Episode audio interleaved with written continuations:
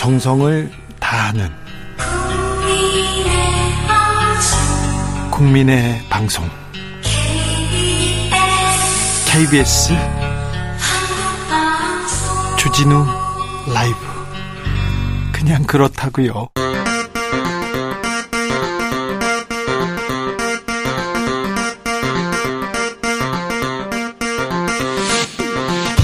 주진우 라이브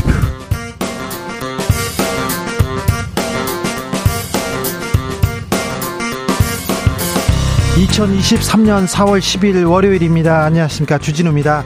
미국 정보기관 CIA가 우리 국가안보실을 불법 도감청했다는 외신 보도가 나왔습니다. 대통령실은 안전할까요? 걱정입니다. 동맹 훼손, 주권 침해 우려 제기됩니다. 하지만 우리 정부 항의는 안 하고 협의한다고 합니다. 국방위원장 오래 지낸 유승민 전 의원에게 직접 들어보겠습니다. 전광훈 사랑제일교회 목사가 긴급 기자회견을 열었습니다. 대한민국 국군이 달린 이 절체절명의 시기에 국민의힘 광화문 세력 한국교회와 싸우고 있다. 정치인들 종교인한테 감시 받아야 한다. 이런 얘기했는데요. 음, 국민의힘에서는 정광훈과의 단절 목소리 나옵니다. 하지만 정광훈 목사 계속해서 목소리 내고 있는데요. 황교안 전 대표에게 들어봅니다.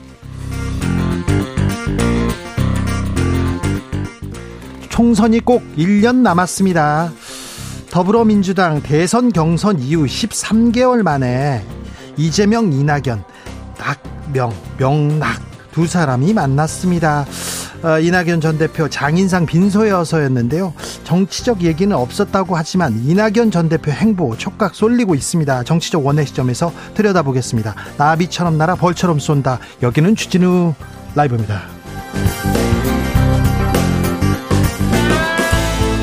오늘도 자중차에 겸손하고 진정성 있게 여러분과 함께 하겠습니다. 주말 잘 쉬셨습니까? 월요일인데 더 피곤해요. 이런 분들 많은데요.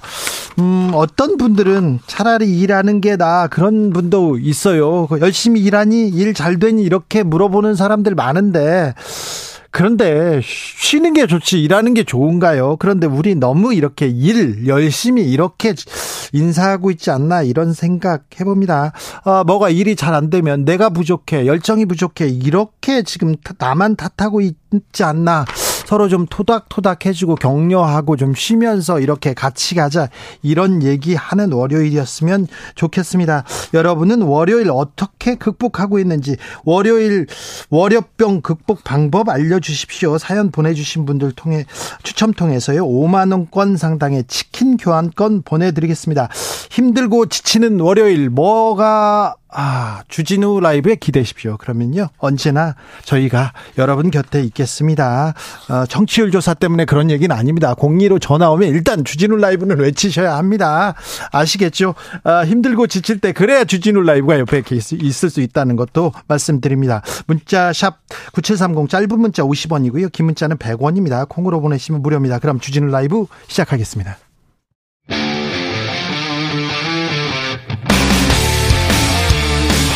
탐사보도 외길 인생 20년. 주 기자가 제일 싫어하는 것은?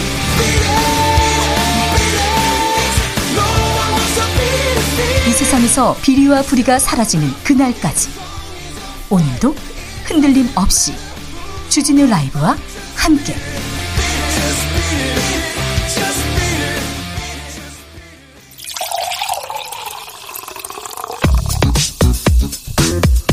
진짜 중요한 뉴스만 쭉 뽑아냈습니다. 주스. 정상근 기자 어서 오세요. 안녕하십니까. 미국이 CIA가 우리 국가 안보실 도감 청환 정황 드러났습니다. 네, 미국 정보기관 CIA가 한국 국가안보실 인사들 간의 논의 내용을 도감청했다라고 뉴욕타임즈가 보도했습니다. 아, 감청 대상은 얼마 전 그만둔 이문희 전 외교 비서관 그리고 김성한 전 국가안보실장입니다. 미국 정보기관이 동맹이라고 하면서 우리나라 외교안보실 외교안보사령탑을 도감청하고 있습니다. 대통령실 뭐라고 합니까? 네, 대통령실은 미국이 우리 국가안보실을 감청한 의혹과 관련해서는 사실관계 파악이 우선이다라고 밝혔습니다. 아, 미국에서 보도된 내용은 확정된 사실이 아니라고 밝혔습니다. 아직 확정되지는 않았지만 도 감청을 했다면 어떤 내용을 어떤 정보를 수집했는지 우리는 알아야겠습니다. 우리 우리가 이 자료 정보 요구해야 됩니다. 여야 반응은요? 네, 어, 국민의힘은 오늘 당 최고위 회의나 논평 등 공식적인 채널에서는 언급을 하지 않았는데요. 네. 다만 김기현 대표가 기자들의 질문에 사실 확인이 필요하다라고 말을 알겠어요. 했습니다. 사실 확인을 해야 된다니까요. 그러면서 다른 얘기는 안 했습니까? 이재명 민주당 대표는요? 네, 이재명 대표는 모든 내용이 명확한 건 아니지만 심각한 문제라면서 이 대한민국은 주권국이고 합리는 동맹 관계로 동맹의 핵심 가치는 상호 존중이라고 비판했습니다. 자, 이 문제에 대해서는 어, 국방위원장으로 성과가 컸던 그 유승민 전 의원에게 얘기 들어보겠습니다. 경제통이라고 알려져 있는데 사실 국방위원장 시절에 많은 일을 하셨습니다. 잠시 후에 직접 물어보겠습니다. 아, 남북 간 연락이 안 됩니까? 네, 지난 금요일 이후 북한이 이 남북 공동 연락 사무소와 군 통신선 전기 통 어, 전기 통화에 응답하지 않고 있습니다. 오늘 오전에도 무응답이었다고 하는데요. 이에 정부는 북측의 일방적 차단 가능성에 무게를 두고 있습니다. 긴장이 고조되고 위기가 아, 계속 될수록 그래도 한쪽에서는 얘기를 하고 있어야 되는데 평화를 위해서 통로는 이렇게 열어둬야 되는데 걱정입니다. 북한은 수중 핵 폭파 시험도 했죠? 네, 지난달 28일 이후 11일 만에 이 북한이 핵 무인 수중 공격정을 이용한 폭파 시험을 진행했다라고 밝혔습니다. 어, 이번 무인 공격정은 71시간 동안 잠행했다라고 북한은 주장했습니다. 윤석열 대통령 부산 횟집 도열 사진 화제였는데요. 어, 뭐 대통령실에서 입장 나왔어요? 네, 대통령실은 부산 행사의 본질은 대통령과 대통령실, 국무총리와 내각, 여야를 포함한 17개 시도지사가 부산 엑스포 유치와 성공적 개최를 위해 초당적 범정부적으로 힘을 모은 자리였다라고 주장했습니다. 힘을 모아서 회식했다 이건데 대통령이 회식 자리 사진이 나오니까 국민들은 어 이게 좀 놀랍기도 하고 이거 괜찮은 건가? 그리고 그렇게 중요한 사람들 다 모여 있는데 혹시 테러 이거 경호는 괜찮은가 이렇게 걱정하는 거였겠지요. 자, 전광훈 목사 오늘 기자회견 열었어요? 네, 전광훈 사랑제일교회 목사가 오늘 오전 교회에서 기자회견을 열고 국민의힘은 내분을 자제하라라며 한국 교회는 국민의힘 200석 support가 목표라고 말했습니다. 네. 어, 그리고 정치인이 미국처럼 종교인의 통제를 받아야 한다라고도 덧붙였습니다. 정치인은 종교인의 통제를 받아야 된다 이렇게 얘기했는데 지금 한교안 전 대표와 지금 음, 정광훈 목사가 설전을 벌이고 있습니다. 그 전에는 김재현 최고위원도 설화가 정광훈 목사 관련된 설화인데요. 아, 정광훈을 어떻게 할 것인가 국민의힘의 최대 난제라고 하는데 무슨 문제일까요? 지도부에서는 어떤 고민이 있을까요? 황규환 전 대표에게 잠시 후에 직접 들어보겠습니다. 음, 천공 관련 수사가 어떻게 돼가고 있습니까? 네, 서울경찰청은 역술인 천공이 대통령 관저 이전에 관여했다는 의혹을 부인하는 진술서를 경찰에 제출했다라고 밝혔습니다. 진술서 냈고요. 네, 경찰은 지난달 국방부 압수수색을 한 이후에 수사 상황이 잘 진, 그 얘기가 나오지 않고 있는데요. 네.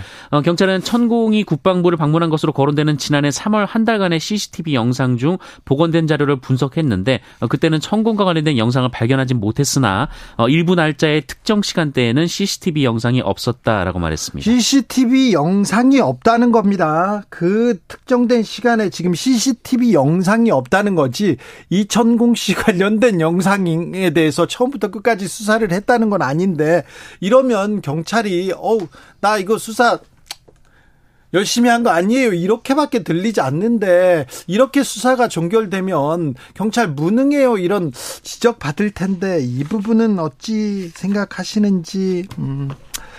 만취 운전 차량에 초등학생들이 치이는 참변이 있었습니다. 네, 지난 토요일 대낮 그것도 학교 인근 어린이 보호구역 인도로 돌진한 음주운전 차량이 있었습니다. 대낮에요. 네, 이 차량 때문에 초등학생 4명이 크게 다쳤는데 어, 네. 이 중 한 명인 배승아 어린이가 어제 새벽 끝내 세상을 떠났습니다. 아이고. 어, 대전 서구에서 벌어진 일이고요. 이 차량의 운전자 60대 남성은 면허 취소 수준의 만취 상태였습니다. 상황 파악도 못할 만큼 취해 있었다고 합니다. 어, 경찰은 음주운전을 한 혐의로 65살 남성에 대해 구속영장을 신청했고요. 오늘 구속 전 피의자 신문이 진행되고 있습니다.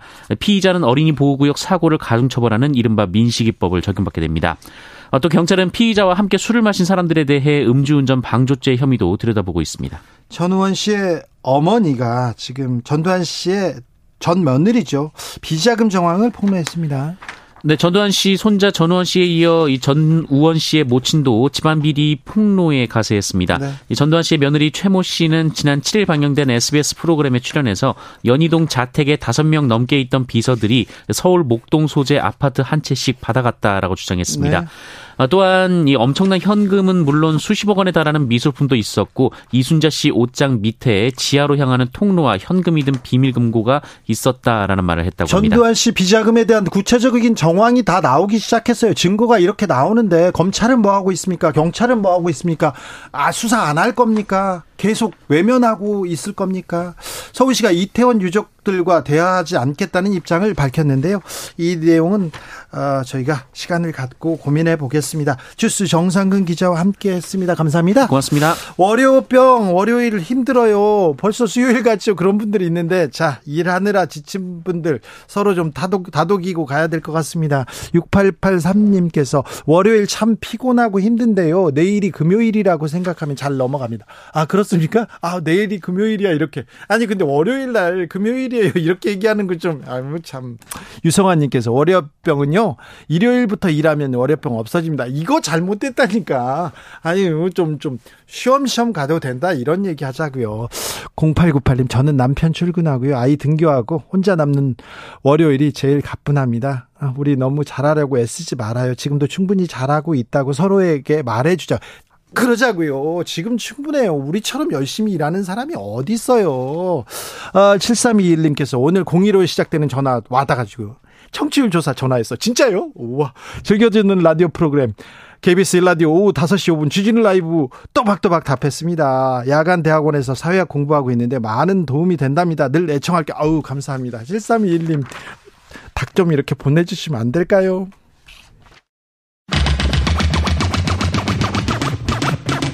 주진우 라이브.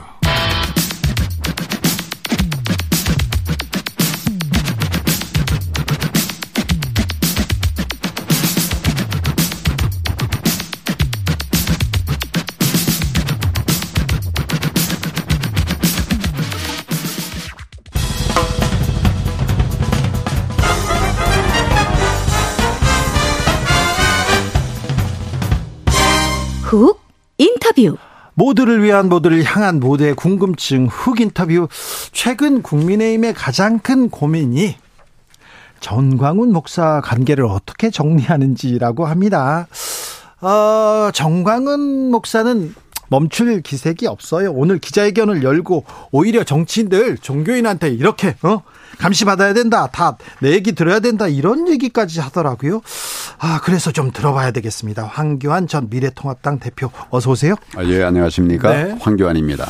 잘 지내시는요? 잘 지냅니다. 네. 아니 뭐 대표님은 항상 음. 항상 이렇게 잘 지내시는 것 같아요. 항상 좋아 예, 보이세요. 예, 네. 예. 흐트러짐이 없어요.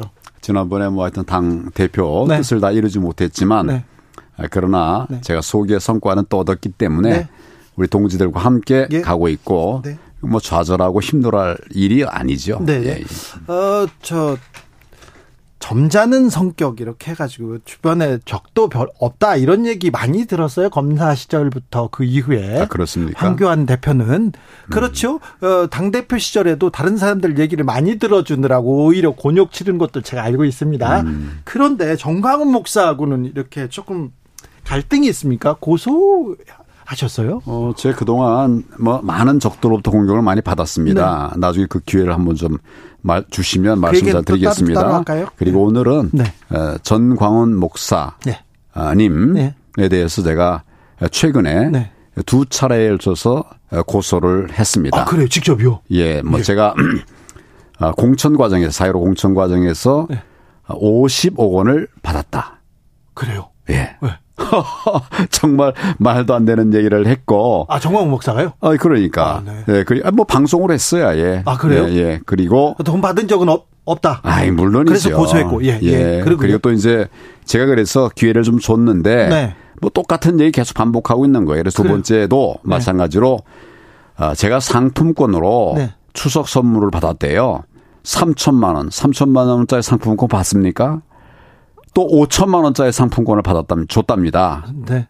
그게 뭔 소리예요? 네, 그건 사실 아니다. 그것까지 같이 예, 두 번째로 제가 고소를 했습니다. 네. 그런데요, 음, 뭐라고 해야 될지. 보수당이 질이 멸렬하고 그 광화문에 가서 그리고 또 여러 그 세력들을 모으는데 어찌 보면 황교안 대표와 전광훈 목사가 보수 진영에서는 가장 큰 역할을 했다고도 볼 수 있잖아요. 예, 예. 그때는 예. 또두 분께서 얘기도 잘 하시고 그런 예, 것 같은데 예, 예. 왜 이렇게 틀어지고 지금도 얘기는 잘 합니다. 아, 그래요? 예, 예. 네. 얘기는 잘 하는데. 또 틀어졌던 일도 여러 번 있었고. 네. 그러나 일은 같이 했습니다. 네네. 네. 그러니까 2019년 네. 우리 저 국민 대항쟁이라고 말하는데 저 10월 3일 날 10월 9일 날 뭐 네. 300만이 모여서 문재인 정권 규탄하지 않았습니까? 그때도 다 모였었는데 서로 웃으면서 기분 좋게 한 건 아니에요. 예. 다 역할을 맡아 가지고 자기 네. 역할을 맡아서 300만을 만들었는데 네.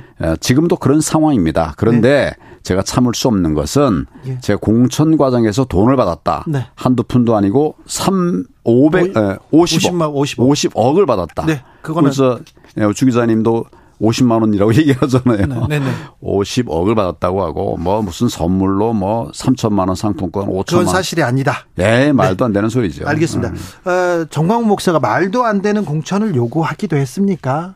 뭐 그랬죠. 예. 그런데 오늘 기자회견해 가지고 내가 총선 당시에 감옥에 있었어 증거 가져와봐 이렇게 얘기하더라고요. 그 시점을 좀 봐야 될 것 같습니다.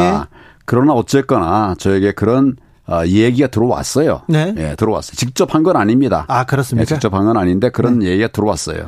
어, 오늘 음. 그전 목사가 공천위원장 상의하겠다고 약속하고 말 안 듣더라. 자기 멋대로 했다 이렇게 얘기하는 걸 보니까 첫째 공천위원장 상의한다고 말한 일이 없습니다. 네. 어떻게 이 공당의 공천위원장을 예. 그 목사하고 목사, 예. 상의를 하겠습니까? 예. 제가 어, 우리 당 안에 공관위원장을 세워보니까 잘 사람을 못 찾겠더라고요. 예, 예. 당 밖에 또 이제 찾아봤어요. 예. 마땅치 않았어요. 예. 그래서 여러 어, 뭐 어떻게 보면 공관위원장감을 찾던 중에 네. 국민들에게 추천을 좀 해달라 그랬습니다. 예, 예. 추천해달라. 네. 뭐 무슨 무슨 어, 뭐 사람을 뽑기 위해서 뭐 절차 밟은 게 아니에요. 예, 예. 음. 그러니까 공천위원장 뭐 상의한다고 어, 말하면 예 알겠습니다 이렇게 들을 수는 있잖아요. 그런데 결국 안 지켰다는 걸 보면 대표님 뜻대로 그 절차대로 하신 거예요. 목사님 얘기 들은 게 아니라 절차대로 한 거고. 네. 예, 예. 예. 음. 자 그런데요. 김재원 최고도 그렇고 국민의힘 내부에서도 그렇고 계속 정광 목사 얘기합니다. 정광 목사 서열이 높다든가 어, 국민의힘에서 영향력이 있도록 크다던가 그런 얘기가 계속 나오는데 진짜 영향력이 좀 제가 당 대표한 사람입니다. 네. 우리 당에 서열 없습니다. 아, 그래요? 그 이유도 마찬가지예요. 자기 나름대로 서열을 매겼는지 모르겠는데 네. 우리 당에 누구도 그 얘기에 서열을 준 사람 없어요. 그래요? 뭐 이 서열 2위라는 말까지 한다고 하대요. 네. 이게 정말 말도 안 되는 말입니다. 그렇습니까? 네, 우리 공당인데 공당이 무슨 저 더더구나 기, 어, 전광훈 목사님은 네. 다른 당을 만든 분이에요. 그렇죠. 다른 당 대표예요. 예. 그런 당이 어떻게 우리가 무슨 저 서열을 매겨줍니까? 그런데 그런데 국민의힘의 서열 1위는 윤석열 대통령 아닙니까? 우리 당의 당의 서열 1위는 당 대표입니다. 네. 예. 알겠습니다. 네. 아무튼 어, 당의 국민의힘에서 계속 국민의힘에 정광훈 목사가 영향력을 끼치고 있는 거는 같습니다. 본인은 그렇게 하고 싶을 거예요. 예. 그러나 우리 당은 제가 경험한 국민의힘 앞에 뭐 자유민주당도 마찬가지고 네. 그런 영향을 받지 않았습니다.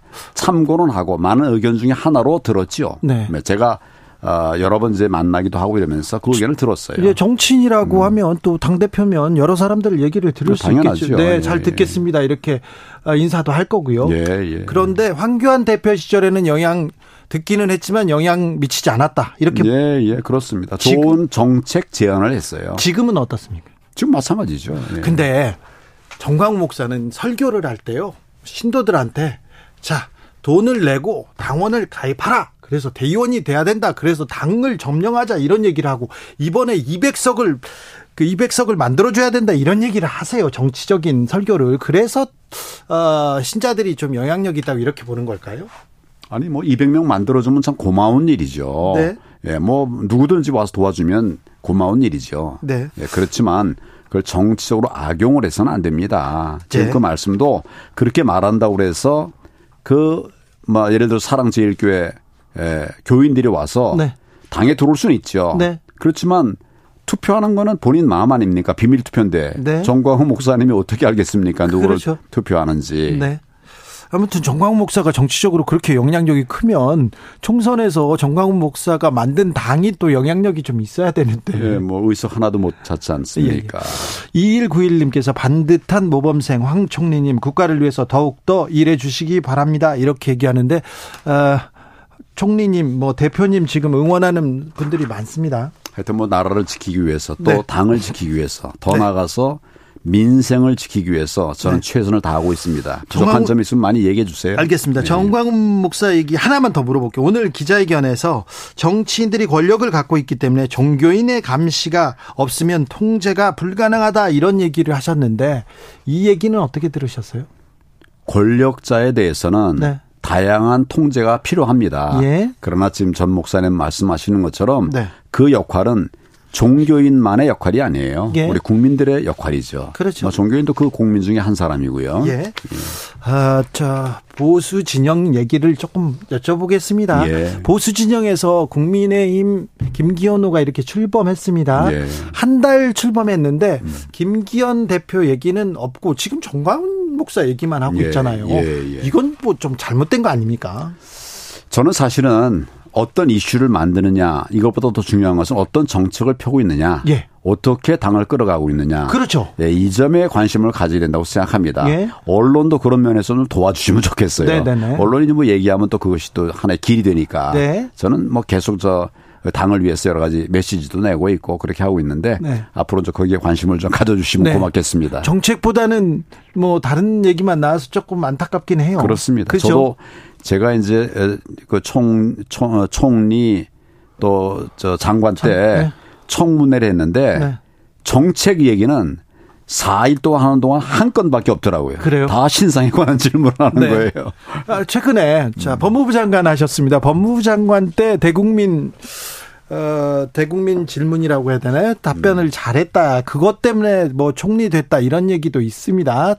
어, 법무부 장관을 잘해서 총리 됐다는 얘기도 있으니까 그것도 물어볼게요.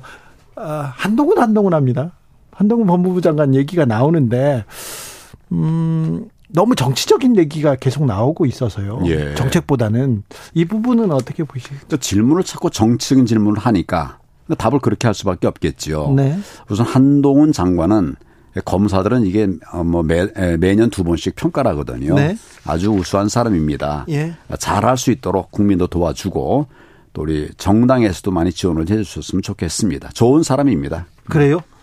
검사 출신은 그런데 어뭐 죄를 이렇게 따지고 밝히고 이거 수사는 잘하는 사람인데 전문 분야인데 정치는 조금 다른 영역이잖아요. 그렇죠. 시간이 네. 좀 필요하지 않습니까? 그렇습니다. 네. 예. 제가 계속 계속 지금 한동훈 차출론이 나올 때마다 네. 시간을 줘라. 네. 그리고 지금 맡고 있는 일 잘하게 해라. 이거 네. 얼마나 중요한 일이냐. 네. 좋다고 해서 여기다 빼고 저기다 빼면 법무부는 누가 지키냐. 네. 제가 그런 얘기를 하고 있습니다. 그래요. 음. 지켜봐야 되는데 지켜볼 이렇게 음, 정치권에서 가만히 둘까요? 아, 참아야 됩니다. 참아야 돼요. 정치인들은 정치 영역에서 잘 해주고 네. 또 정부 영역에서는 또 정부 어, 잘 해나가고 이런 것들이 하나 융합이 되도록 그렇게 해야 될 것 같습니다. 김한수님께서 황교안 대표님 어떻게 하면 총선에서 보수가 승리할 수 있을까요? 지금 상황 보면 보수 보수 총선에서 전멸할 것 같은데요. 얘기하는데 오늘 딱 총선이 1년 남았습니다. 아, 총선에서 보수가 승리할 수 있을까요? 이런 질문 나왔습니다. 예, 뭐 이겨야 되죠. 네. 이겨야 하기 때문에 이길 수 있습니다. 그 독일에 뭐 그런 경험도 있습니다만은. 네. 근데 지금 굉장히 어려워요. 예. 굉장히 어려운 건 맞습니다. 네. 그러니까 정말 이럴 때일수록 우리 똘똘 뭉쳐서 하나 되면 그럼 다 이길 수 있습니다. 아니 그런데 네. 울산에서도 울산의 강남에라는 곳에서도 민주당 의원이 이렇게 당선되고요. 이번 재보궐 선거 보면 음. 정치권 특별히 정부 여당 뭐 하고 있나 이렇게 옐로 카드를 들었다 이렇게 볼 수도 있지 않습니까? 그렇습니다. 네. 네. 정치는 그런데 한번 어, 이기면 그다음에 또 집니다. 한번 지면 다시 이깁니다. 국민들도 그런 선택을 하시더라고요. 네. 저희가 정말 국민의 선택을 받을 수 있도록 이번 보궐선거 결과를 토대로 해서 네. 정말 혁신하고 갱신하고 확 바뀌어서 국민 마음을 얻을 수 있도록 해야 됩니다. 그렇죠. 지금 정부 여당이 잘한다.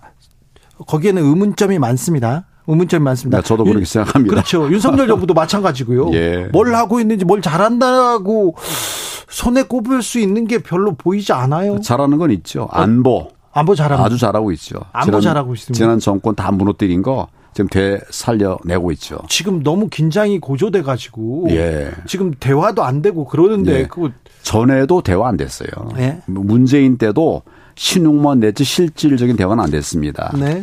또 이제 한미 동맹 네. 얼마나 공고해졌습니까? 아니 한미 동맹 그렇게 공고해졌는데 예. CIA가 우리 안보실 이렇게 도감청하고 그렇습니까? 이것은 이 정부 때 한 것이 아니라 제가 확인하지는 않았지만 오래된 이야기예요. 아니 오래된 게 아니라 예, 예. 김성환 안보실장 전 예. 안보실장 그 사람 저, 그분 그분 지금 도감청 했다는 거 아니에요? 그 사람이 부터 시작했답니까? 예, 아니 아니에요. 그게 아니라 예, 예. 용산의 안보실 예. 대통령실 안보실이 거기가 지금 도감청 된 거예요. 글쎄, 감, 도청 감청한 건 오래된 일이라 이 말이에요. 제가 말씀드리는 거는 예. 도감청 한 것은 오래된 일이다. 미국이 예. 우리 예. 동맹이라고 하면서 음. 도감청 했는데 우리가 화 저는 화가 나는데. 아, 저도 화나죠. 그렇죠. 예, 그럼요. 예. 그러면 안 된다고 얘기해야죠. 항의하고. 예, 그는 제가 사실 그냥 도청 사건 수사했던 사람이거든요. 예, 예. 예, 그때도 모든 도청에 대해서 다 막진 않았어요. 예. 안보와 필요한 이런 안보에 필요한 이런 영역은 제한적으로 이제 허여를 했었지요. 아니, 저 대표님. 예. 보수고 안보 좋은데요. 예. 미국한테도 할 말은 해야 될 거 아닙니까? 아니, 물론입니다. 그렇죠. 이건 예. 이건 단호하게 얘기해야죠. 예, 도청하면 안 된다. 네. 그런데 제가 예. 말씀드리는 거는 감청에도 합법적인 방법이 있어요. 예. 그 길을 따라가면 되는 거죠. 그렇게 해야 되는 거죠. CIA가 우리 정부를 감청하는 건데 이건 불법이죠. 네, 뭐 지금 아마 정부하고 협의했었으면 또 합법이 될 수 있는 거고. 정부하고 협의를 해가지고요? 예, 하면 되는 거죠. 그런데 아, 협의가 지금 보면 없었던 것 같아요. 없었죠. 이건 예, 예. 협의할 수 있는 내용이 아니죠. 하면 안 되죠. 예. 그러니까 도청에 대해서 도감청에 대해서 협의하면 되는데 예. 이건 아닌 것 같다. 네. 음. 네.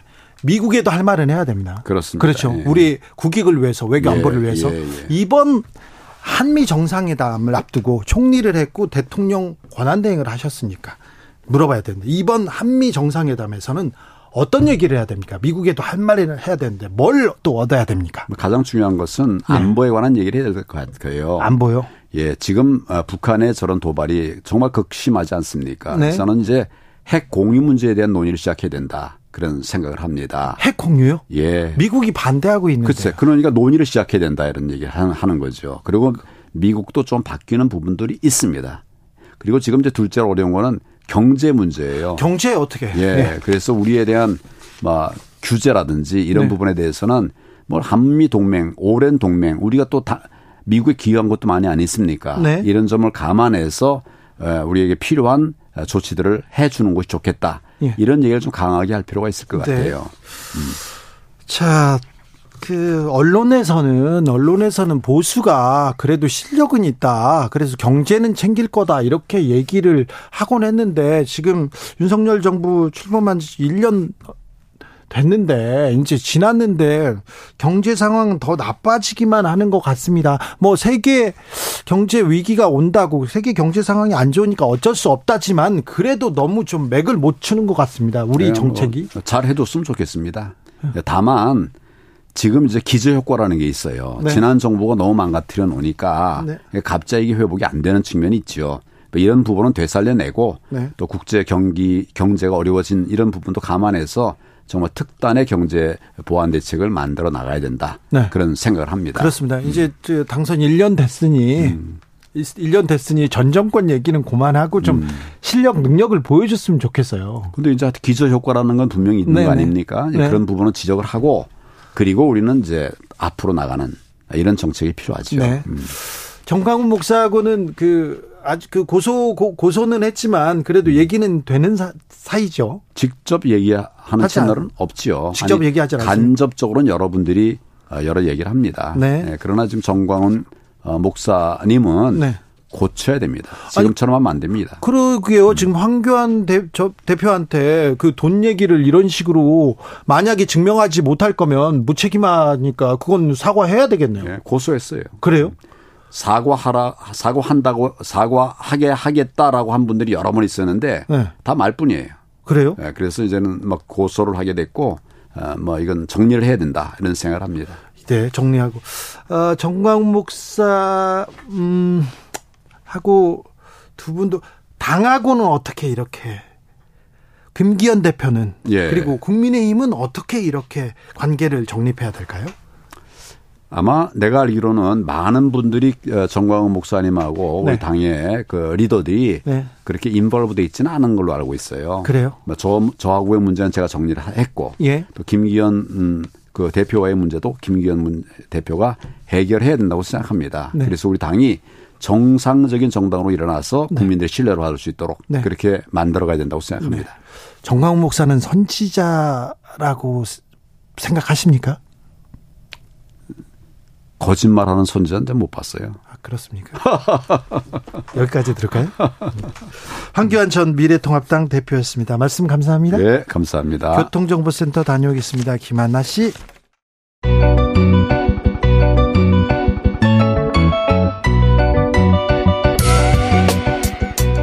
한층 날카롭다, 한결 정확하다, 한편 세심하다, 밖에서 보는 내밀한 분석, 정치적 원의 시점.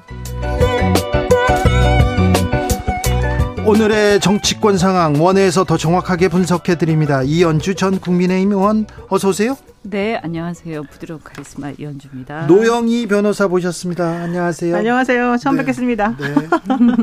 아, 이 자리에서는 처음 뵙는데 뭐 네. 뭐다 유명한 분이시니까. 어. 자, 이 얘기는 하고 가야 될 것 같아요. 음. 아니, 미국 CIA가 우리 정부를 외교 안보 라인 사령탑을 도감청했다는데 허, 너무 화가 납니다. 저는. 아니 이거 이게요 너무 놀라운 일 아니에요? 네. 네. 우리 동맹국인데 근데 이제 도감청 했던 했다는 다른 나라들 이렇게 보니까 튀르키예라든가 뭐 이렇게 다른 나라들 쭉 있긴 한데 그래도 우리가 그래도 미국을 지금까지 보면 상당히 우리 가까운 관계다. 어유 뭐 친형제처럼 형 동맹이다 이렇게 네. 생각하는 네. 사람들이 많. 심지어 이제 윤석열 대통령께서는 거의 형님 국가처럼 생각하시잖아요. 그러니까요. 그런 거에 비하면 굉장히 충격적이고. 네. 어, 일단 어찌됐든 간에 우리 주권이 침해된 거죠. 예. 네, 그래서 이 부분은 강력하게 우리가 우리 주권 침해라는 거를 우리 정부에서, 그러니까 대통령께서 일단 강력하게 이거 짚어야 돼요. 아니, 강력하게 항의해야 되는데 협의한다고 네. 하니까. 그래서 아, 정말 이거는 그렇게 할 일은 아니고 왜냐하면 그 권력이라는 게 주권자는 국민이잖아요. 그 국민의 주권이 지금 침해된 거고 어쨌든 권력을 위임받은 대통령께서는 이거 멋대로 적당히 해서 될 일은 아니에요. 네. 이거는 이 문제는요. 잠시 후에 유 승민 전 의원한테 자세히 여, 쭤보겠습니다 노영희 변호사님, 저 이거 궁금해요. 역술인 이천공 씨 대통령 관저 이전 의혹 관련된 수사 이거 어떻게 되는 겁니까? 그러니까 오늘 지금 나온 결과에 의하면 앞으로 이제 불러서 물어보겠다. 그런데 지금 부르지도 않을 것 같아요. 네, 부를 것 같긴 해요. 근데 어, 지금까지 나온 것에 의하면 작년 3월에 천공이 방문했다라고 하는 그 시기와 관련돼서 안 나왔다는 거잖아요. CCTV가 그때 없다 이렇게 그러니까 나옵니다. 일단 천공이 찍힌 건 없고 대신에 특정 날짜와 시간이 비어 있는 네. 그러니까 없는 그게 한 그게 있고 그다음에 확인이 불가능한 영상들이 좀 몇 개 있다.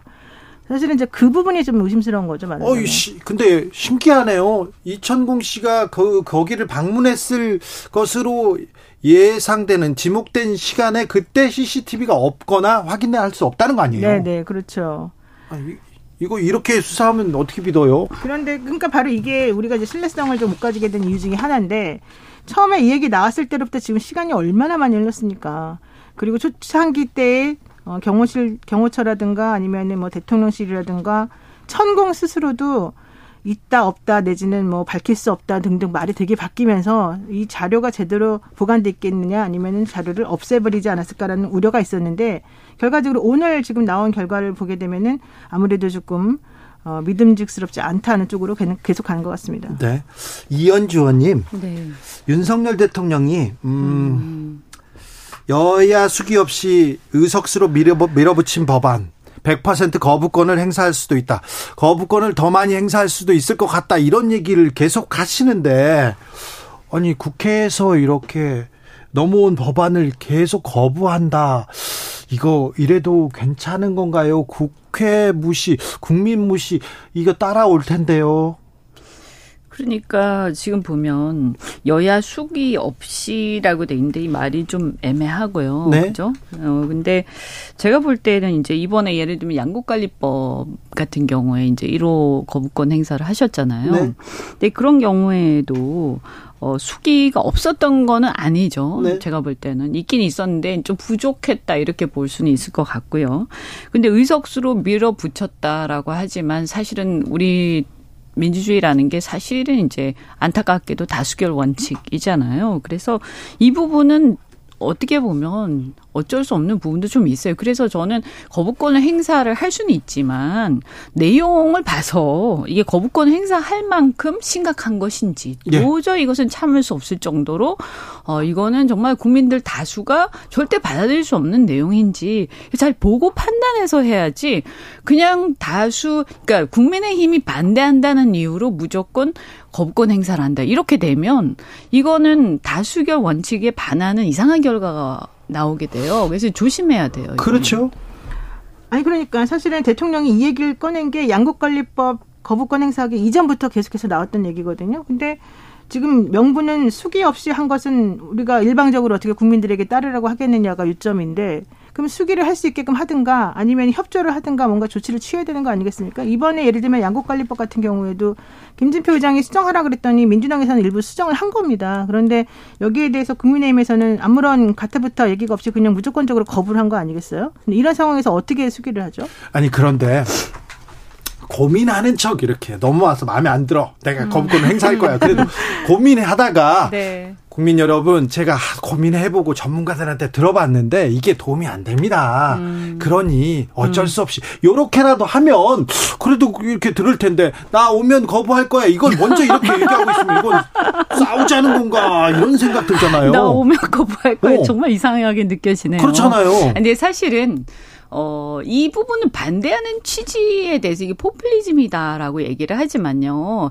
사실 보면 그 전에 또 그, 저, 미분양 아파트. 네. 미분양 아파트를 혈세를 들여서 매입을 해줬어요. 예. 이것도 어떻게 보면 지금 이 쌀 수매해 주는 거하고 비슷한 원리거든요. 네. 가격이 너무 폭락하기 때문에 그러면 저는 이게 일관되지 않다. 오히려 그러네요. 저는 미분양 아파트를 매입하는 거는 그런 거는 하지 않더라도 차라리 그런 이 양곡관리법은 차라리 어, 좀 약자니까 네. 어쨌든 농민이니까 그래서 이거 포퓰리즘이라고 얘기는 하지만 그럼 왜 지난번에 어 미분양 아파트는 왜 매입을 해줬냐 이건 일관되지 않은 것은 정말 문제가 있다고 생각을 하고요. 그러면 이거 왜 그렇지 왜 지난번에는 하고 이번에는 안 해주는 거지? 그 민주당이 하니까 우리는 반대한다 이런 식으로 하면 정말 문제가 심각한 거예요. 그래서 저는 그 다음에 이게 양곡관리법의 내용 자체도요.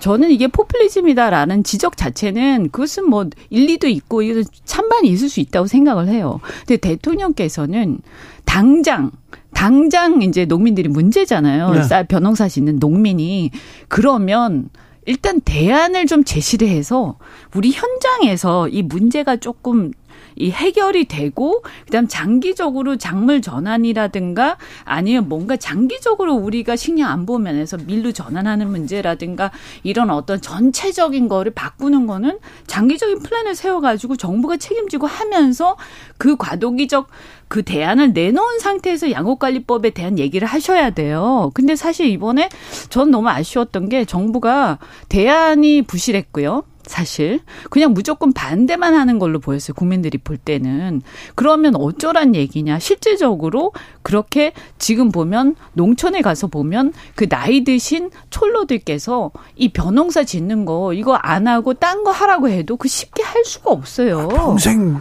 쌀 농사 평생 그것만 하셨잖아요. 네. 그리고 이거 다 지원 뭔가 바꾸려면 지원도 해야 되고 땅의 형질도 바꿔야 되고 굉장히 복잡하거든요. 네. 근데 이런 거에 대해서 대통령께서 현장 얘기를 안 듣고 너무 기재부의 어떤 탁상 공론식 얘기만 듣고 바로 그냥 거부권 이렇게 해버리니까 국민들이 볼 때 답답한 거죠. 차라리 뭔가 얘기를 하더라도 아 이런 문제가 있으니까 국회에선 이런 방향으로 좀 더 보완해서 논의해 주면 좋겠다라든가 그렇죠. 이렇게 좀 얘기해 주시면 좋겠어요. 국회에서 여야가 이걸 이 음, 법안을 가지고 좀 고민하는 토론하는 그런 부분도 좀 부족했는데 오자마자 이렇게 거부권 하고 앞으로도 또 할래 이렇게 얘기하면 어 이거 국민의 목소리를 듣는 건가 이런 생각도 해봅니다. 그런데 어, 민주당이 추천한 방통위원입니다. 방송통신위원회 상임위원 최민희 전 위원을 어, 대통령이 거부할 것 같다 이런 얘기를 또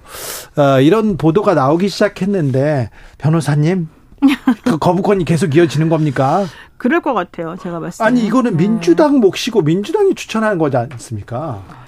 그런데도 불구하고 뭐 최민희 의원이 정과가 있다. 예전에 문재인 대통령도 어, 당시 야당에서 추천한 어, 몇몇 의원들에 대해서 거부권을 행사했다는데 이런 걸 이유를 들어서 현실적으로 지금 안 해주겠다는 입장을 지금 표명한 것으로 저는 보여요. 왜냐하면 문재인 대통령이 아, 전과가 있다고 또 있었나요? 그렇나요? 네네. 지금 김효재 지금 방송통신위원회 상임위원은요. 어, 청와대 정무수석 있을 때 뇌물이나 그 뭐지 돈봉투 살포으로 그만두시고 막 그랬잖아요. 네 맞습니다. 유죄 받으셨잖아요. 네 그럼에도 불구하고 어쨌든 그러니까 지금 현재 그분들이 뭐 그런 게 없다는 게 아니라 음. 제가 하고 싶은 말은 좀 일관적이지 않은 기준을 가지고 거부권을 행사하시려고 한다는 건데 이게 처음에 최민 의원에 대해서 국회에서 통과된 지 시간이 한참 지난 다음에 갑자기 이런 얘기가 지금 계속 나오고 있거든요. 음. 이런 것들 보면은 처음에는 그냥 넘어가려고 혹은 별 문제 없다라고 인식했다가 갑자기 좀 분위기가 바뀐 게 아닌가 이런 생각이 좀 들어요. 음, 혹시 뭐 때문에 분위기가 바뀌었을까요? 그러게요. 네. 뭐 방통위원장에 대한 어떤 생각이 좀 바뀌었나요? 방통위원장에 대한 압박 수 위로 이렇게 이 카드를 계속 쓰고 있나 이런 해석도 있어요. 그런데 저는 좀 정말 안타까운 게 우리가 처음으로 돌아가서요. 윤석열 대통령이 대통령 후보가 되고 대통령이 되는 과정까지 돌아가서 한번 생각을 해봤으면 좋겠어요. 문재인 정권 때 검찰총장 때부터 시작해서. 네. 어, 저는 사실은 경선 때 제가 지지하지 않았지만, 네. 어쨌든 국민들이 뽑았잖아요. 예? 그러면 이 국민들이 자기를 지지한 국민들 다수 특히 중도층에서 어, 자신한테 바라는 게 뭐였을까라고 한번 생각해 보셨으면 좋겠어요. 그러니까 문재인 정권 때 잘못한 것도 많이 있죠. 분명히 있어요. 그런데 그래서 사람들이 비판 많이 하고 그래서 정권 교체 된 거 아닙니까? 예? 저도 비판 많이 했어요. 근데 그걸 정권 교체가 됐을 때는 문재인 정권 때 사람들이 비판했던 거 똑같이 하지 말아라라고 하면서 정권을 교체한 거거든요. 예. 근데 그때랑 그때도 그랬으니까 우리 이번에도 할 거야. 아니면 그때보다 그때보다 더 심하게 할 거야. 라든가 이런 옹졸한 모습을 보이면 국민들이 얼마나 실망하고 속상해요. 속상해. 정말로. 네. 알겠어요. 아, 이게 우리나라가 왜 이렇게 계속 반복되는 거죠? 정말 미치겠어요. 속상해요. 정치, 아니 정치가 왜 이러는지. 네, 알겠어요. 음. 한동훈 장관을 바라보는 홍준표 대구시장 자세. 이거 어떻게 보십니까, 노영희 변호사님? 홍준표 대구시장 어떤 인터뷰하다가 제가 그냥 간단히 읽었는데 차출설 한동훈 차출설 나오니까 한동훈 장관님 질문을 몇 개 하니까 끊어버린다면서요? 네, 전화를 끊었어요. 이거 어떻게 보셨어요? 홍준표 답다 이렇게 얘기하는. 굉장히 굉장히 답네요. 네. 네. 제가 좀 전에 재밌어요. 한교안 대표 인터뷰할 때 한동훈 장관 얘기 나온 거 들었거든요. 네. 그거랑 너무 대조되는 행동 아니겠습니까? 근데 현실적으로 사실은 홍준표 시장이 그렇게 하는 게 다른 사람들이 예를 들면 아 홍준표 시장이 이상해라고 느껴지는 게 아니라 어 그럴만해라고 또 느껴진다는 게 사실은 좀 나이런인 것 같아요. 네. 아 그러게요. 뭐 지금 황교안 홍준표 이런 분들이 굉장히 좀 정상적으로 보인다 이런 사람들도 많아가지고요. 아니, 저는 아 이거 죄송합니다. 죄송합니다. 그 정치적으로 온건해 보인다 이렇게 말을 바꾸겠습니다. 아 그렇죠. 근데 저는 그 이번 이, 그 우리가 이제 윤석열 대통령께서 지금 하고 계시지만 국민들이 외교라든가 경제라든가 여러 가지 면에서 어 뭔가 너무 아, 너무 이렇게 프로페셔널하지 못하다, 노련하지 못하다 이런 것 때문에 답답해 하시잖아요. 네. 어제도 보니까 백분 토론에서 홍준표 시장이 어 그 국정 그 운영 그 경험이 별로 없다는 거 초짜라는 거 알면서 아, 국민들이 다 뽑은 거 아니냐. 네, 네. 그래놓고 왜 지금 불만이 많냐 이런 얘기도 하셨는데 그런데 어쨌든 이 이렇게 이제 말하자면 경험이 없는 분을 어 이렇게 뽑은 거 아닙니까? 음? 그러면 좀 저는 어 그 자체가 문제가 있다라고 저는 생각해요. 특히 우리 당에서 후보로 뽑는 과정에서 우리 당에 그 당시에 홍준표 시장 그 다음에 또 이제 오시겠지만 유승민 후보 이렇게 다 있었어요. 그런데 그 사람들 다 제껴놓고 어 완전히 새로 이제 초보 정치 초보를 모시고 와서 우리가 이제 대통령 후보를 만들었는데 계속해서 이런 식으로 할 겁니까? 저는 한 번 실패하면 되는 것이 실패라고 단정을 하긴 그렇습니다만 한 번 우리가 실망하고 있지 않습니까 지금 이제 걱정하고 있잖아요. 그 실망해서 실패해서 배워야죠. 음. 나아져야죠. 또 그렇게 할 거냐고요. 그러니까 제가 전혀 더 궁금한 게 하나 있는데 이건 짧게 말씀드릴게 시간이 없으니까 정치적으로 별로 경험이 없으신 거 충분히 알았잖아요. 거기까지는 국민들이 찍었다고 해요. 그러면 정치적으로 경험이 많고 노련한 국민의힘의 다, 다선 의원들이나 다른 분들은 왜 그런 것들을 좀 제대로 보좌하지 않고 제대로 이거를 가도록 노력하지 않나요? 왜 그분하고 똑같이 가는 거죠? 아니 제가 알기로는 아마 많은 분들이 얘기를 하기도 하고 하신 걸로 알고 있는데 이게 얘기를 얘기를 해도 이제 안 먹히는 상황이라고 그렇게 이제 다들 알겠어요. 보시는 거죠. 아, 네, 알겠어. 아, 얘기를 네, 더 이상 되... 얘기를 하기는 어, 얘기를 해서 안 들으면 계속 얘기가 안 되겠죠. 아니 뭐 한 번 두 번 있죠. 자, 총선 꼭 1년 남았는데요. 13개월 만에 대선 경선 13개월 만에 명락 이재명 이낙연 두 분이 만났습니다.